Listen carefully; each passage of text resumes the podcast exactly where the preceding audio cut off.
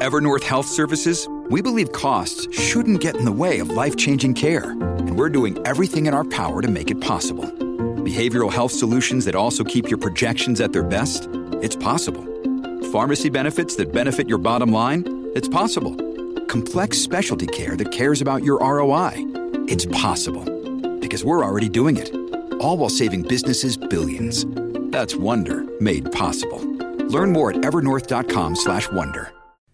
You're listening to the Impact Theory Podcast, your source of empowering ideas and actionable techniques from the world's highest achievers.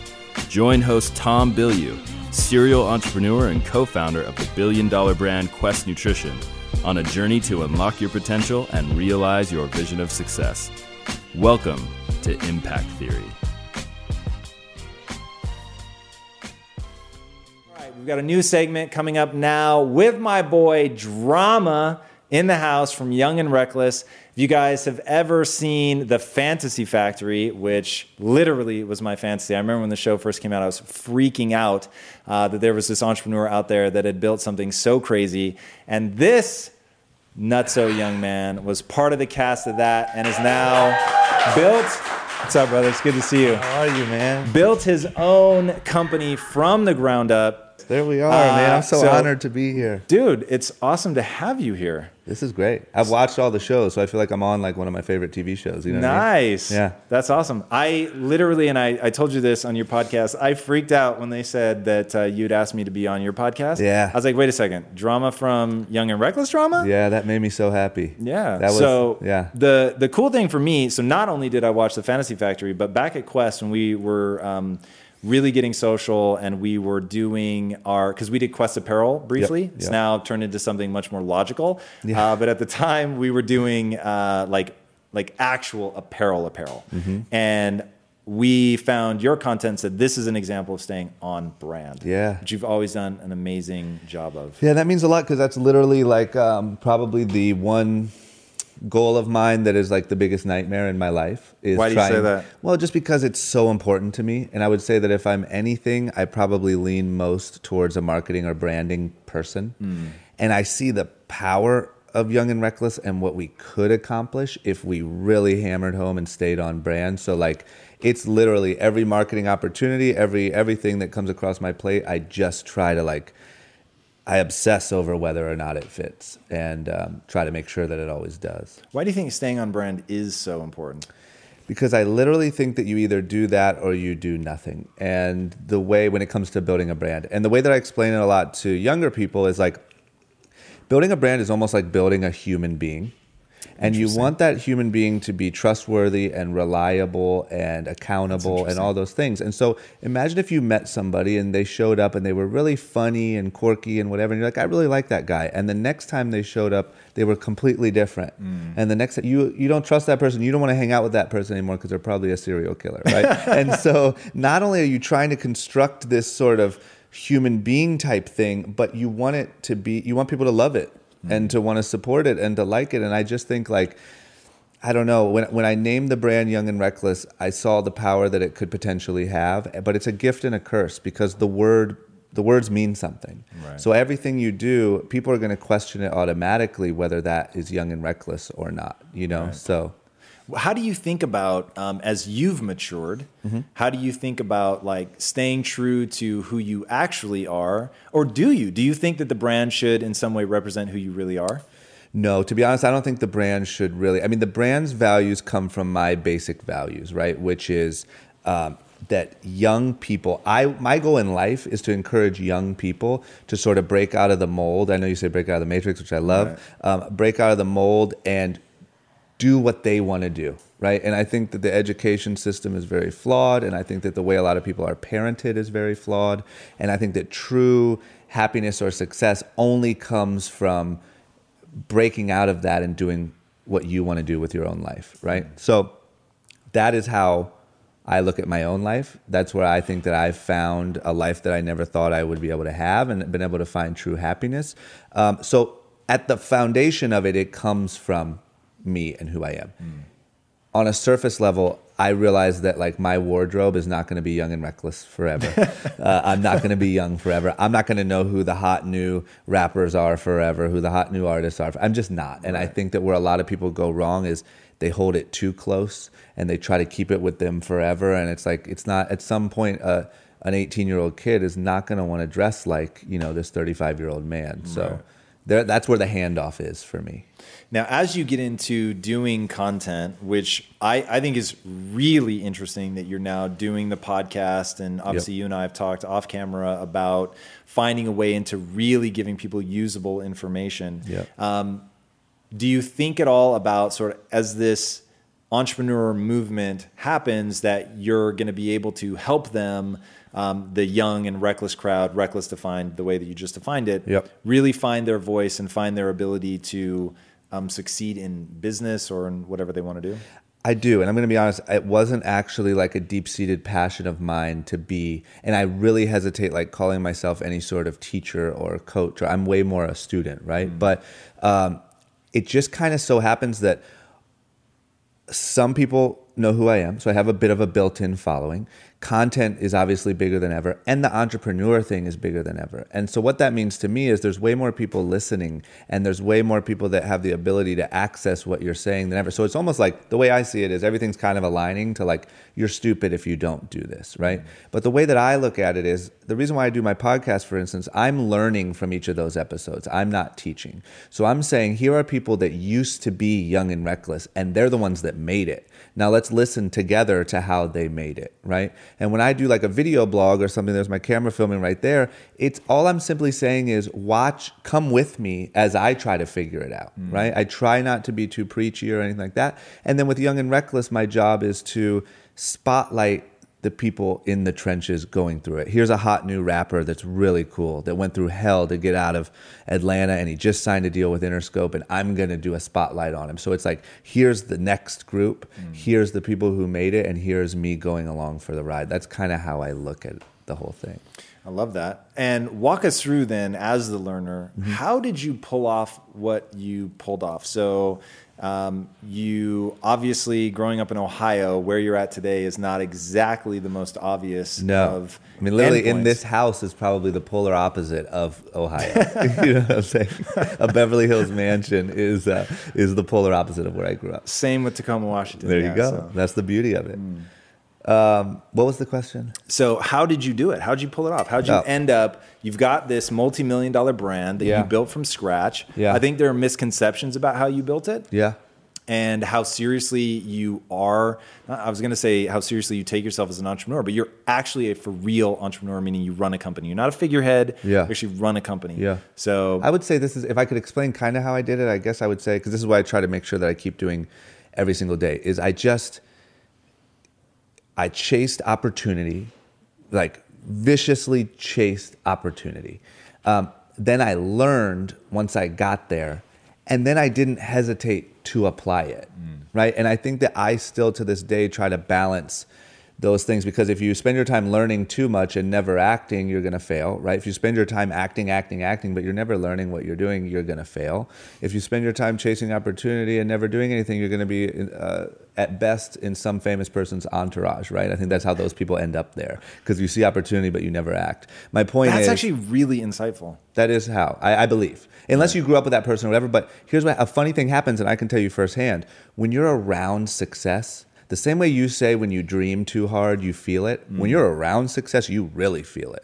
You really feel like you're a comp. I mean, you're waking up in the morning. Maybe you're going to some hot Hollywood party. You're waking up in an amazing house. You're going to an award show. Why do the work? You already have all the rewards, and you're so close to it.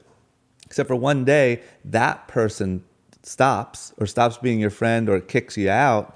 And now you're screwed and your whole life is, has no meaning mm. because now it's like, wait a minute, what happened? What did I really do? So the point is, um, Give people so for people that don't know you, how did you end up in in a very successful entourage?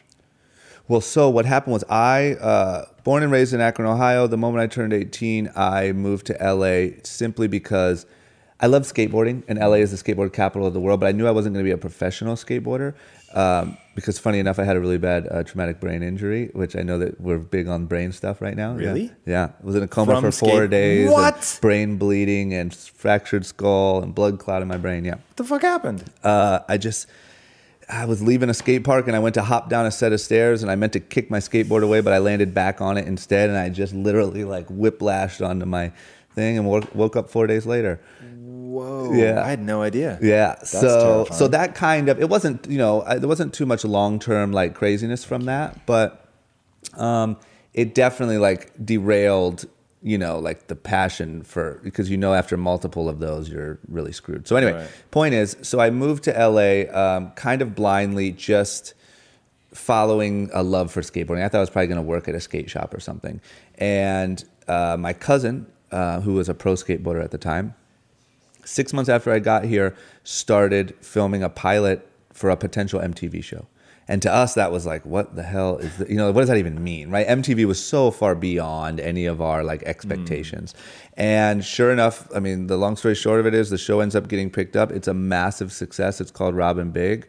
Um, I was his real life personal assistant at the time. So I get tied into the show as sort of the uh, whipping boy, sort of a joke, butt of all the jokes assistant. Right. And, um, but I will say that at the time, there was never a piece of my brain that said, I want to be famous or I want to be on TV. Or I just knew, once again, this is opportunity. I don't know what it is, Right. but I'll take the jokes because there's a better life at the end of this. Mm-hmm. I'm just not sure what it is yet. So, anyway, that happened. That went into a show called Fantasy Factory on MTV. That was the moment where I said, okay, this is my time, right? I've learned now for a few years. Um, I have my plan together. I know what I want to do, and I'm not going to let this marketing opportunity of being on another TV show pass me by. And that's when I really went full steam on my clothing brand and um, and you know like for instance like i don't have like i loved being a part of the famous entourage but i always looked at it as fuel it was never the end like it it it was cool but it drove me nuts because i didn't want to work at a in a mansion all day and then drive back to my studio apartment. I wanted to come over and visit my friend and then go back to my mansion next door. And there was never a part of me that was ever, ever tricked that it was mine. But what it did do is it showed me that it was possible. And I watched it happen. And I watched a TV show be made and then become a hit. And I watched mm. brands be made. And so that's what I owe so much to. And that's what I think has turned into a bit of my life goal, right? Is to say, here, watch me, watch this person, watch us. You can do that too. Because I saw what that did for me. That changed my life. I mean, I have family members and friends that were in jail or addicted to drugs or, uh, you know, blah, blah, blah. And I, I truly believe this is a really deep concept, but I, or a really deep statement, but I think a lot of that misery comes from a lack of purpose or belief that you can do it. And so you just spiral. Your brain's really powerful. So it's going to be sitting there thinking all day long. And if you don't have anything to think about or goals or anything, you're going to start popping some pills or smoking a bunch of weed to just calm it down. Right. And then, you know, that's where problems come. That is amazing how aware you were in the process. Were, when it was happening, are you thinking this stuff? Like, one day this goes away, one day the show isn't there anymore, I Yeah. get kicked out, whatever. Hundred percent, hundred percent, and and I don't not to even sound like I just knew reality TV was not a career, right? like yeah, I knew that, and I think we all know that. And and the cool thing was we never like our show was never about our real lives. It was never dramatic about our dating lives or anything like that. We knew it was just a fun thing, and we used it to market our products and our businesses, and that's about it. But um, but yeah, I was aware that I needed to hurry up quickly and create a real career because that wasn't one, but it was an incredible opportunity to start one. Right. Um, and I also knew, yeah, that I didn't want to be the entourage. I can't say that necessarily my view was as, cl- I couldn't probably have said it as clear as I can say it today Sure. but it just I always felt like it was driving me nuts. Like I always felt like I don't want to be the third guy in line. I don't want to be the you know the guy that just is the third guy to walk through the door. I want this to be my thing. What do you say when people are like, nah, man, that's so ego driven? Like, just be appreciative for what you have, drama. Uh, no, I think that that's where the I think that's where ego. I think that's where ego can be taken wrong, and I think that achieving and creating opportunity and an amazing life for yourself and wanting great things and wanting to give people great things and create great things is not ego. I think that had I walked around like I was better than I was at the time, that would have been ego. I acted like I was third in line. Like if you watch Rob & Big, there was no ego in me. Like I was like, sure, I, this is what I'm gonna do. This is uh, this is funny. This I'm gonna go through this, and one day I'll be able to be in a position where I can be in charge of something. you know? I have to say, as a religious watcher of the show, Mm-hmm. I, I, and not sorry, not Rob & Big. I've actually not seen that. But oh man, you'd um, get a kick. Now that we know each other, Pretty funny. You'd see me on that and be like, holy cow. But watching Fantasy Factory, Yeah. and seeing like your endless good humor about everything, Yeah. and then what I found so interesting is what you did after that, and then really building a business. And because there was so much parallel, it was like you were blowing up Young and Reckless as I was trying and failing, by the way, to blow up Quest Apparel. Yeah. And so seeing that in there, like you were really becoming an entrepreneur that was able to execute, Yep. which is such like there's no evidence of that in anyone until they do it, right? You can never know that No. somebody's going to be a successful entrepreneur until No. they do it. So it's pretty incredible that you were able to make so much out of that. and I'll say this: I don't like you know. Um, I questioned it. You know, like like this is how it works, right? When you're sorry to spoiler alert or, or whatever, if anyone was a, a, a super diehard fan, but like there was an episode for my 21st birthday where they shaved the center of my uh, head because they said um, that I was balding and this is what I was going to look like when I was older, right? So they shaved me like I was a bald old man. Uh, I wore a suit. We got on a party bus. We went to Las Vegas and we partied all night for my 21st birthday with me looking like a crazy old man right? they came to me first and said, "Hey, we have this idea. We want to shave your head. We want to blah blah blah." Right. The problem is, you look at it and you're like, "That's hilarious, right?" You know, like that's absolutely we can do that. I'm not. Who am I to say no? I take myself too serious. Right. That's too far. There, I don't think there was hardly any ideas that I ever said were too far. I realized that was my role on the show, and I realized it was hilarious. So, like, who am I not to do it? And then you know, you film it and you act like, "Oh my god, you're shaving my head. This is so crazy." I and now I will say, I did 100 percent worry that it would limit me from being able to ever be taken seriously. Um, Why do you think it hasn't? I don't know that it hasn't. I still think it might. Um, I still think that even though here's the conundrum, even though I wouldn't have had the opportunity to start the business, had I started the business without that history, maybe people would be like, "Oh my gosh, he is the greatest." 30 year old entrepreneur. This guy is a genius. Where now they're like oh that's drama from the thing. I don't know but it's all to me it's just how you it's just how you use it. To me it makes people relate to me much more. It makes people feel like damn like i watched him go from this little assistant getting picked on to like he's doing well now. Right. and i think that that adds a lot more depth to who i am. So I, it was my only way in. It was my, so i can't question it or i can't even really spend too much time on it. I think it was my only way in. I think that i played it how I wanted to play it, and I think that um, it's led to an insane story and something for us to be able to talk about on camera. You know, Uh, thi- to me, this is one of the most important principles of entrepreneurship is waiting for the perfect opportunity is a death sentence. And Oh, taking yeah. the opportunity that you're presented and then figuring out later how you're going to make the most of it, I think is super smart. So there are countless times where at Quest, at Impact Theory, an opportunity comes up, and I'll tell the team, look, this is not the perfect opportunity, Yep. but it's an opportunity. Yeah. And so we're going to take it, we're going to get momentum. And this is where that whole concept, we have the shirt called Momentum Matters. Yep.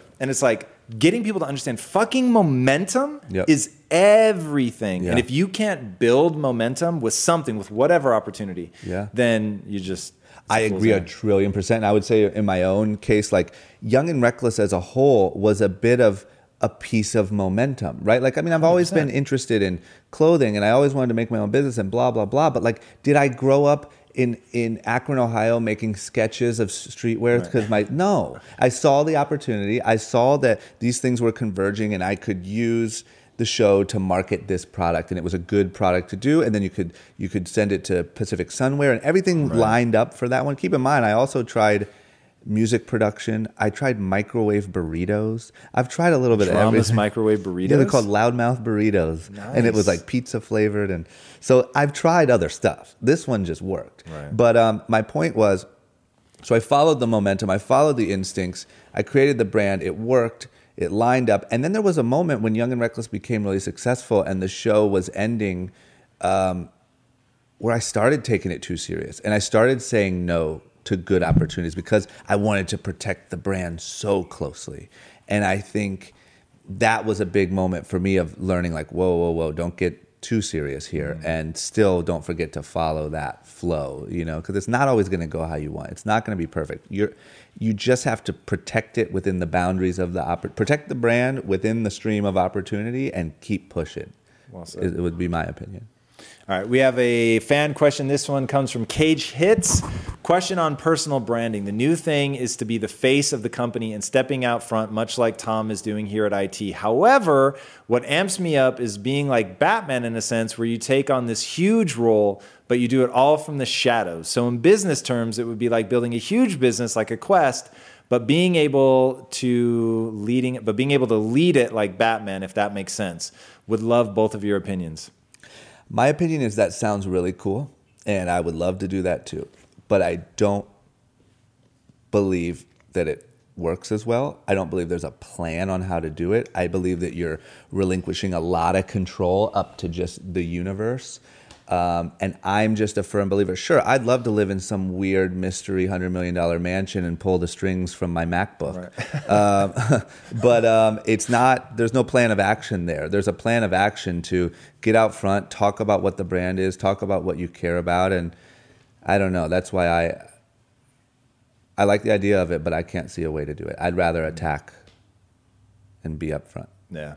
So first, I'll say that Bat, Batman's company is called Wayne Enterprises. so uh, let's start with that. Um, and I think that in any other time in history, I would have been in the background. Um, and any other time in history, I think that I wouldn't be able to succeed to the level that I have because my innate personality, the things that I love, and, and by innate, I mean that I've spent since the time that I was a kid fanning these flames of, you know, focusing on my compassion and team building and all those things, which I did get early resonance with. And so that's what I love doing, building community, being inclusive, like those are all things that I like. And pre social media, couldn't be rewarded for that.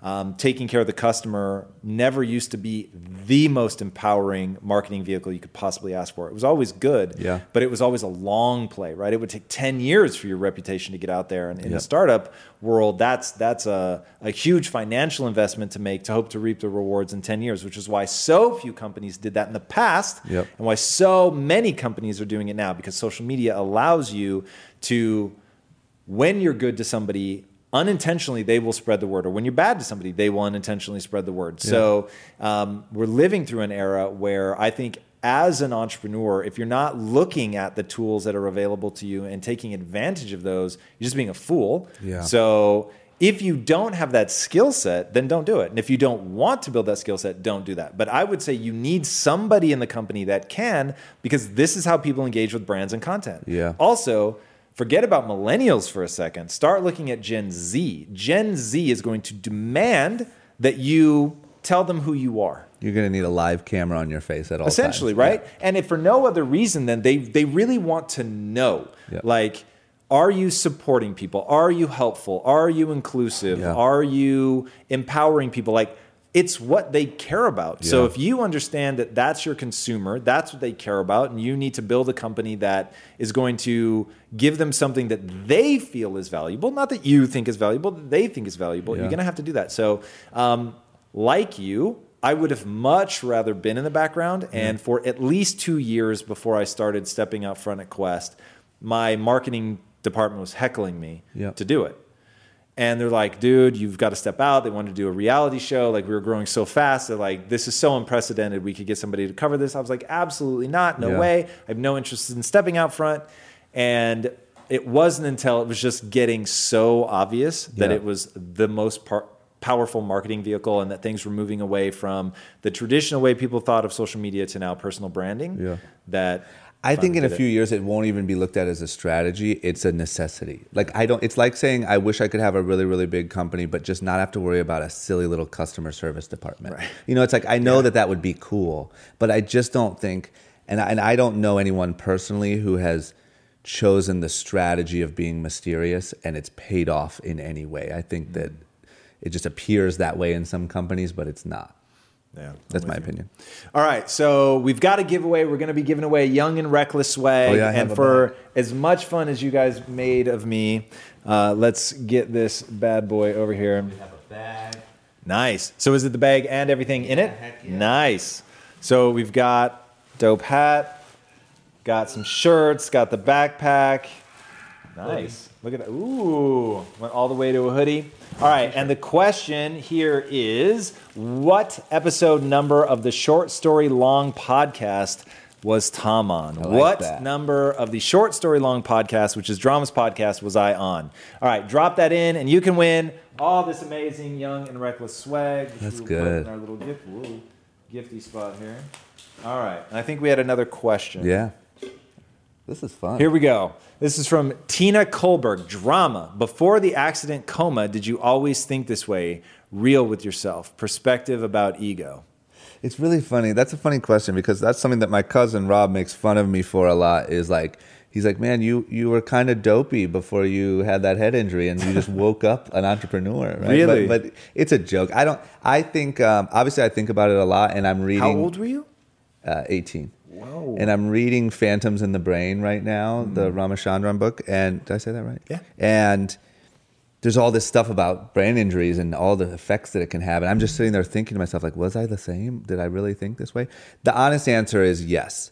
Um, I think, to be honest, I personally don't think anything is different. Nobody that I know has honestly said anything is different. The only thing that it did was for years it gave me really bad anxiety because what happened was I had a blood clot in my brain and I couldn't leave. So that happened in July. I was trying to move to California.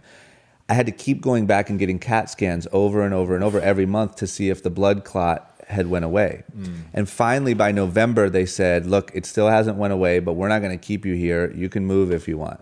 So I'm like, "All right, I'm out of here." But they said like there's a very very very serious chance that you could have seizures, that you could have, you know, repeating issues. So I literally when I first moved to LA, I was a little anxious anyway, but anytime I would feel like even slightly lightheaded, I'd be like, "Here it comes. I'm having a stroke and a seizure all at the same time." You know, like I'd be like, "It's over." So it gave me this sort of lingering weird anxiety of like something terrible is going to happen to you at any moment Right. that I I I had to get over, but that was it. It didn't turn me into Superman, unfortunately. If you want a fighting chance against the competition, you need to be using the best technology and platforms in the world like Shopify. For whatever and wherever you want to sell, from launching to going international, Shopify is the global commerce platform that will help you grow at every stage of your business. Shopify is your all in one platform to quickly and efficiently take your business to the next level. Now, I love everything about Shopify because it makes it so easy for you to start, run, and grow your business. It didn't used to be this easy. I'm telling you, back in the day, it was a lot harder. I'm so jealous. Shopify powers more than 10% of all US e commerce because businesses that want to grow quickly and efficiently choose Shopify. Sign up for a $1 per month trial period at shopify.com slash impact, all lowercase. Go to shopify.com slash impact now to grow your business no matter what stage you're in. Shopify.com slash impact. If getting your hands dirty and taking good care of your car or cars is a passion of yours, then eBay Motors is here for the ride. Because I'm sure you remember when you first saw the potential in that beauty. And then through some elbow grease, fresh installs, and a whole lot of love, you transformed 100,000 miles and a body full of rust into a drive that's all your own. With over 122 million parts for your number one ride or die, you can make sure your ride stays running smoothly with eBay Motors. Brake kits, LED headlights, exhaust kits, turbochargers, bumpers, whatever your baby needs, eBay Motors has it. And with eBay Guaranteed Fit, it's guaranteed to fit your ride the first time, every time, or your money back. Plus, at these prices, you're burning rubber, not cash. Keep your ride or die alive at ebaymotors.com. Eligible items only, exclusions apply. Our bodies come in different shapes and sizes, so doesn't it make sense that our weight loss plans should too? That's the beauty of Noom. They build a personal plan that factors in dietary restrictions, medical issues, and other personal needs so your plan works for you.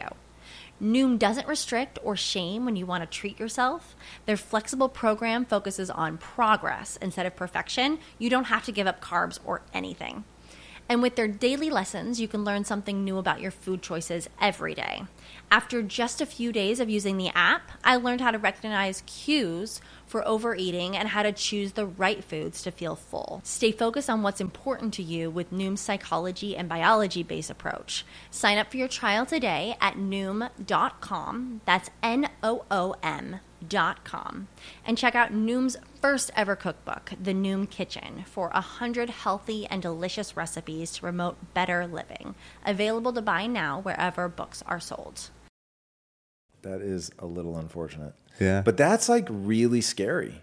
Yeah. Like that's a for real brain injury. Something that knocks you out for five minutes is terrifying. yeah, it Something was knocks you out bad. for four days. It was bleeding brain back here, and then I had a concussion in the back, and then in the front from it bouncing back forward, and then the uh, the blood clot was from the skull fracture. Um, it was weird. The weirdest thing is you wake up four days later, and like your fingernails are longer, and your facial hairs, and it just feels, you know, because you're like, what is going on? Wow. Like these things happen that you don't think about. what was that moment like? I mean, that's like out of the fucking movies. I'm gonna be honest. As best as I can remember, it was sort of this like, like you knew something happened. It wasn't like, "Where am I? Get me out of here!" Right. And it also wasn't like, "I heard you talking the whole time." it was just sort of like you knew that something happened, but you didn't know what or or where. Because I don't remember. All I remember is eating breakfast that morning. Whoa. Yeah, yeah. I don't remember the so whole the day. rest is people telling you about it. Yes, and so I was the filmer for the group, right? I was the camera guy. And so there was I went home oh, there's a couple stories. I went home and I looked at my camera and I'm like, "Who filmed all this stuff?" And they're like, "You did." And I didn't remember and I'm talking and I'm doing all this stuff and I don't remember any of it. That would be weird. Crazy. And then um, I also when I woke up um, I couldn't taste food at all. I had zero taste. Um, I couldn't read. And I also remember I went home and all I would do is be on my computer because I was editing skate videos. I just love my little computer. And I went on, I remember I clicked on Safari on the browser and I didn't know how to work it. Like I couldn't figure out how to operate How long a web browser. And I was like, oh my gosh, I'm screwed forever. That was well, so four days, uh, we'll say in a coma, maybe two days in the hospital, and then I got home the next day. So a week after. Whoa. But I couldn't lay on my left side. I couldn't sleep on my left side because I would feel like I was going to throw up. Like there was just all these weird little things, but they just. Is that all gone? I still don't sleep on my left side, but I don't know if it's because of that or not. Really? Yeah, but uh, Wow. Yeah, but I can. Uh, everything else, I haven't noticed any longer term uh, side effects. Dude, you got so lucky. Oh, like, I know. the Now when I'm reading that book, me, I'm like, right? holy cow! I dodged seven bullets. Oh my god, the brain damage and losing my wife. Those are my two fears. Yeah, tell me about it. It's crazy. Yep. All right, we've got another question here from Angela Monette. Uh, Angela Monette Smith. How flexible should you be with the direction of your brand, or should you define the brand vision and not stray to catch the momentum? age old question and age old debate. Um, I believe that the answer, and I'm sorry that this isn't more direct, is like you have to know the middle. And like, I don't know, maybe I'd compare it to being in a relationship, right, with your boyfriend or girlfriend. And you got to know how far you want to bend to benefit the relationship and for them. Mm. And you got to know when it's time for you to say bye. And only you know that. Nobody else knows that. I've seen it all happen. I've seen people refuse to let go of their brand values to the point where they run it directly into the ground. Right. I've seen people be too loose where it never gets off the ground. You've seen, I mean, you got to look at, I, I've been using this example a lot lately, but because it's so massive. Look at what's happening right now with Nike and Adidas. And we're talking about Nike, Right. arguably the best brand in the world. They did a little project with Kanye West. He got a little squirrely. They let him go. They said, you know what? We don't need you. Who cares? Kanye West goes over to Adidas. Adidas explodes. And Adidas explodes off of influencer marketing, meaning like uh, artists and rappers and all these different people, and based around Kanye West and the Jenners and the Kardashians. Insane, right? Um, Nike, who has had a tradition of never straying from nothing but elite athletes and running, never. We will never stray. That's why they strayed from Kanye West. Their latest campaign is with Travis Scott and Bella Hadid because now they're having to say, oh crap, we missed something, and, and Adidas is onto something. And their new collaboration is with Virgil uh, who's a designer, and they're you know like they're now Nike is saying, "Uh oh, like we Yep. gotta." So there is no magic answer on that. You have to feel it out for yourself, but feel it. Like do something that feels out of your comfort zone. If it felt bad, don't do it again. Do you know hold tight. If it feels like you're not growing, loosen up. Like it's constant. It's an everyday thing. There's not one thing that you can write in a mission statement and never stray from. It's not that easy. Yeah, it's interesting. So when I think about mission, um, to me, it comes down to what are you willing to show up and fight for every day, even if you're failing, right? Because the struggle is guaranteed, but the success is not. So if like building that business is just exciting enough for you that you want to do it no matter what, and you, you know, hey, I got to collect a paycheck and all that, um, I get it but I went through the hardship of chasing the dollar instead of having a mission and steering by that and mm-hmm. letting that be the filter by which I made decisions. And it was a fucking nightmare. So I've learned the lesson on the opposite side of the coin, which is you can have all the financial success in the world and still absolutely fucking hate your life because Yeah. you don't believe in what you're doing. So true. So for me, with impact theory, we have a mission. And I would say if you have a mission, don't ever stray from it. Yeah. Not for any reason, but make sure that your mission is very clear. It's the absolute center of who you are. So if we were to say Young and Reckless is actually about being able to help young people develop what they need to go and be successful, what that, whatever that is, right? To get out of the box. The recklessness is about not letting society put some pressure on you to hold you down. It's really defining your own life on your own terms, bucking what everybody says is safe. Yeah. Okay, that's that's a framework even I could get passionate about, right? Like I could totally connect to that and be like, okay, I'm behind this fucking brand. Let's do this Yeah. the path to me is irrelevant. So mm-hmm. the path right now may be streetwear. Yep. But if you realize that there's something more empowering or just because one thing I want you to understand about this young entrepreneur here is he understands the business dynamics of his industry, of his company insanely well. I really fell in love with you at that dinner that we did where you just broke down like the clothing industry. I was like, God damn. Like from the retail perspective, where it's going, it was really incredible. So he he understands all of that. He knows how to execute. So if you needed to pivot because you saw like where the industry's going, this doesn't make any sense to continue to invest in here. Like that's not my mission. My mission isn't about clothes. Clothes was the path to my mission of helping them break out of the box and, and really do something that matters and Yeah. get control of their life. So when you have a mission that that's like that, it's people focused, it's broad enough that it doesn't require XYZ business dynamics Yep. then I think you can stay true to the mission. Um, and so that's how I think about it here at Impact Theory is the studio is a path. The mission is to pull people out of the matrix. So to give them an empowering mindset.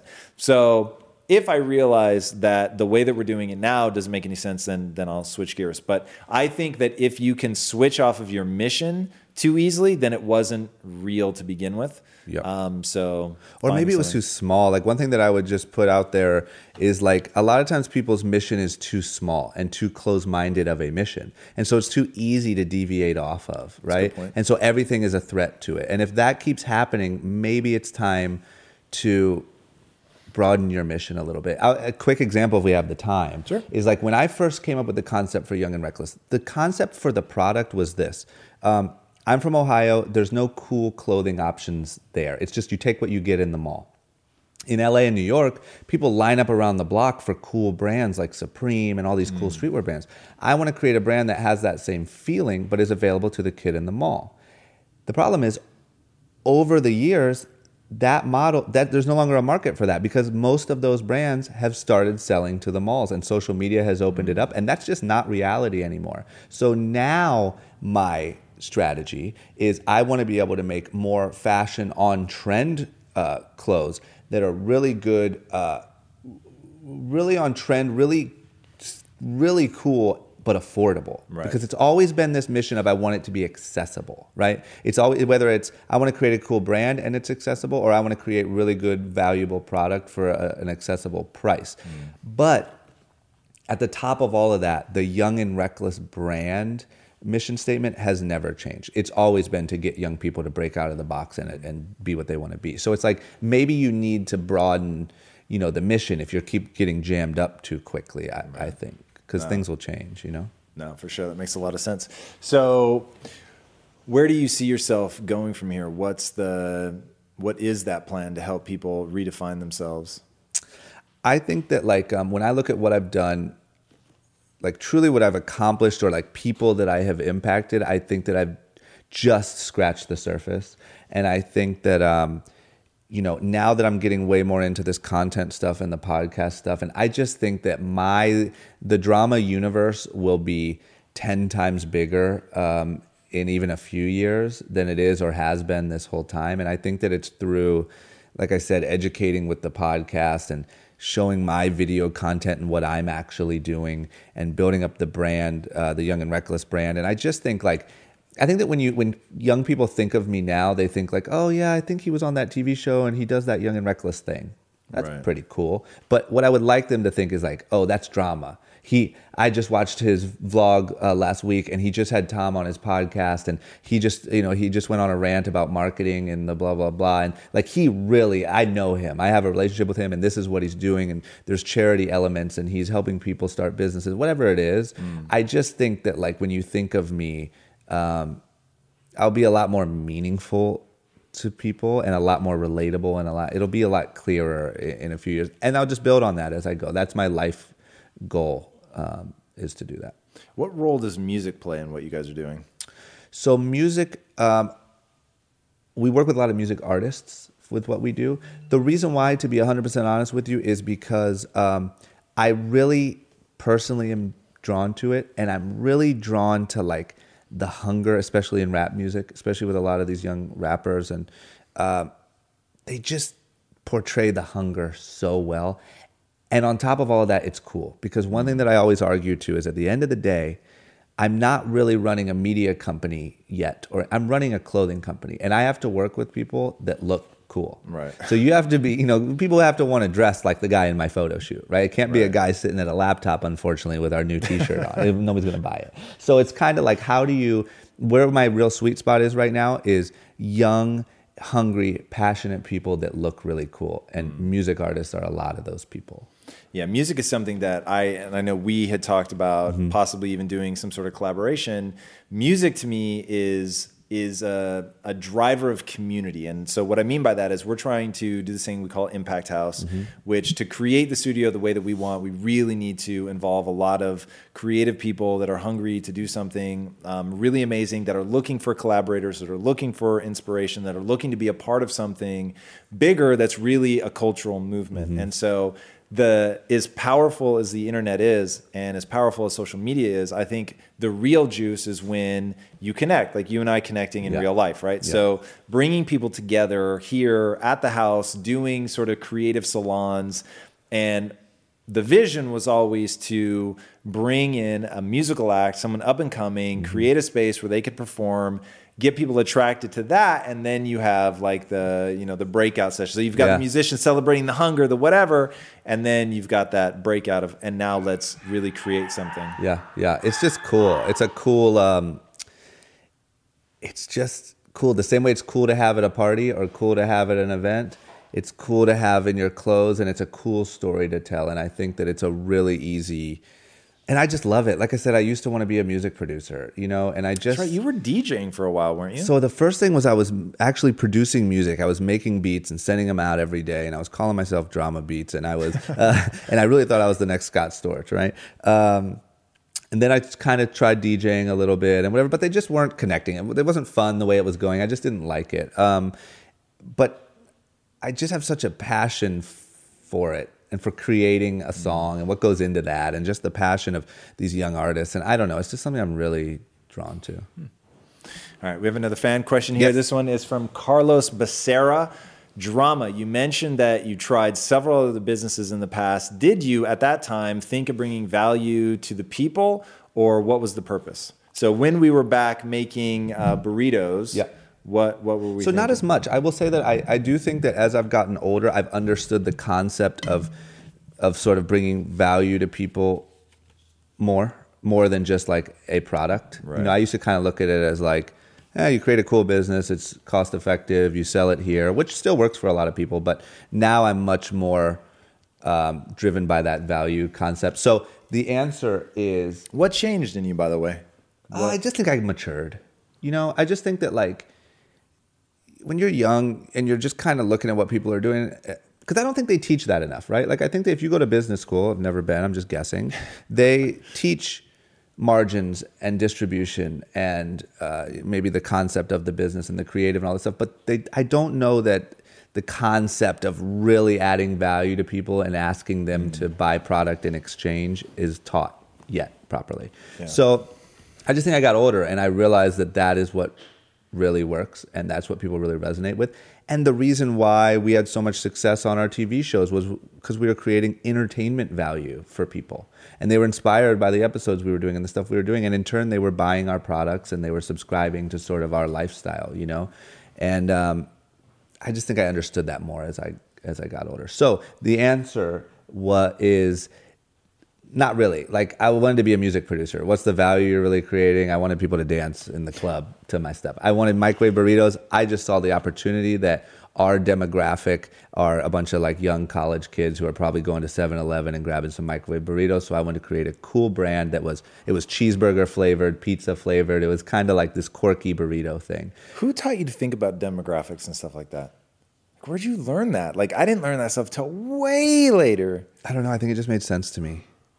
I think it just made sense. I think that that's mm. why I am where I am. I, that's the part I don't know. That's the part that I think that's in me, and that's what sort of carried me to where I mm. am. Because I started thinking I was going to be a professional skateboarder. Then I thought I was going to work at a skateboard shop. Then I thought I had no idea, but but there's been this element of me that's just kind of followed instincts, learned, and then viciously applied. How do you go from thinking you're going to work at a skate shop, which is essentially a minimum wage job, like that. to really dreaming big and becoming an entrepreneur? This is why I love that. Uh, that's my whole point. My brain couldn't think more than working at a skate shop. Like I, my dream. I remember sitting on my friend's roof in Akron, Ohio, a week before I left to move to LA, and I said, "Man, six months from now, I'm gonna have my studio apartment. Uh, we're gonna be able to drink all the beer we want." I'm gonna have a full time gig at this skate shop out in the valley, and like we can just skateboard on the weekends and sell skateboards during the week. And it was a dream come true. Right. And it's just that my mind opened up. You know, you just see things. You see what's possible. You see that they're not the things you were seeing was was what was going on with Rob.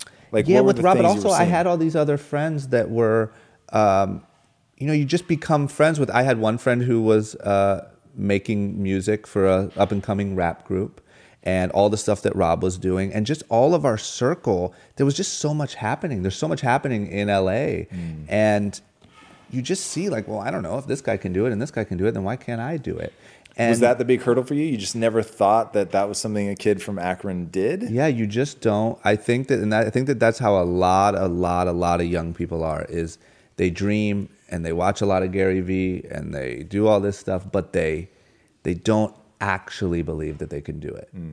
And um, I just wasn't it you on the podcast the other day on Joe Rogan's podcast that said you told a kid he could have whatever he wanted and he said a million dollars. Yeah. it's exactly that. It's exactly that. And it's sort of like not only saying you can have more, but look at these people that are having more. Look at us. We're just two normal guys ha- sitting here having a conversation, right? Some people look at us like, oh, they have it all figured out, or they had some gifts, or they had whatever. And it's just not. That's what I'm trying to break down Right. you know and um, so yeah i don't know that that's that's why i love that because that was my wildest dream and now the thought of working at skate shop obviously you know makes me So, what's something in becoming an entrepreneur that surprised you that you want anybody out there considering becoming an entrepreneur to know? Um, just that you can do it and that like you just got to pay attention and like i said be humble and learn and apply it but nobody's nobody's that smart like nobody's that you know what i mean? Even me i go in every week to our office and i'm like well i don't know let's try this right? Like here's our plan. We got a pretty good inkling that it's the right you know we think we know why we're doing this but mm. let's go for it. And i've watched people build massive businesses and that stuff and it's just from collecting information and taking your best shot at it. And i think that people underestimate like i said their own power and their own ability to to do stuff. Yeah. you know no, for sure. Um, all right, so unfortunately, we are running out of time. All I'm right. getting the uh, the This is rap good. segment. Uh, Yeah, I could do this here. all day. If you need someone But- to come back at like 3 a.m., just give me a call. My man, I I, I was gonna say like careful, careful what you offer here. There here. we go, all So we need so everybody, drama's gonna be back at 3 a.m. Make There sure you join us. Um, great. dude. This was awesome. Thank you so much for coming on. And guys, check out what he's doing at Young and Reckless. I'm telling you, after being on his podcast, after going out with him to dinner, after spending time with him here at the house, like really getting to know who he is as a person, I think what he's doing is incredible. Not only is he executing well, um, but the changing vision of what the company can be and how it can help people, I think is really, really cool. I think this is a brand to watch. An entrepreneur who's now getting out there and um, letting you learn with him in real time is super, super cool. I love it. A very welcome voice in the podcast world. And thank, Thank you again you. for having me on, man. It was incredible. Yes. And uh, thank it. you for being here Thank today, you so my much. friend. And, uh, hopefully we'll we'll see you back here at 3 a.m. And don't forget, guys, do we have a winner on the segment yet? We do. Up there it is. Okay, so the winner of the amazing Young and Reckless swag is Mike Burkhart. Yay, Mike. And Mike is an active member of the community. So there it is. So super excited, Mike. Well played. And um, you know something that I don't. I don't even know what number. Do you know what number of your podcast I was? 61. 62? 62 for the answer. There All right, there it is. is for the win, Will. Well played. I'm out of here. All right. Well, brother, thank you so, so much. Everybody, thank you so much for listening. And if this content is delivering value to you, please go to iTunes, go to Stitcher, rate and review us. That helps us build this community. And that is what we are all about right now building this community as big as we can to help as many people as we can, deliver as much value as possible. And you guys rating and reviewing really helps with that. All right, guys, thank you again so much. And until next time, my friends, be legendary. Take care.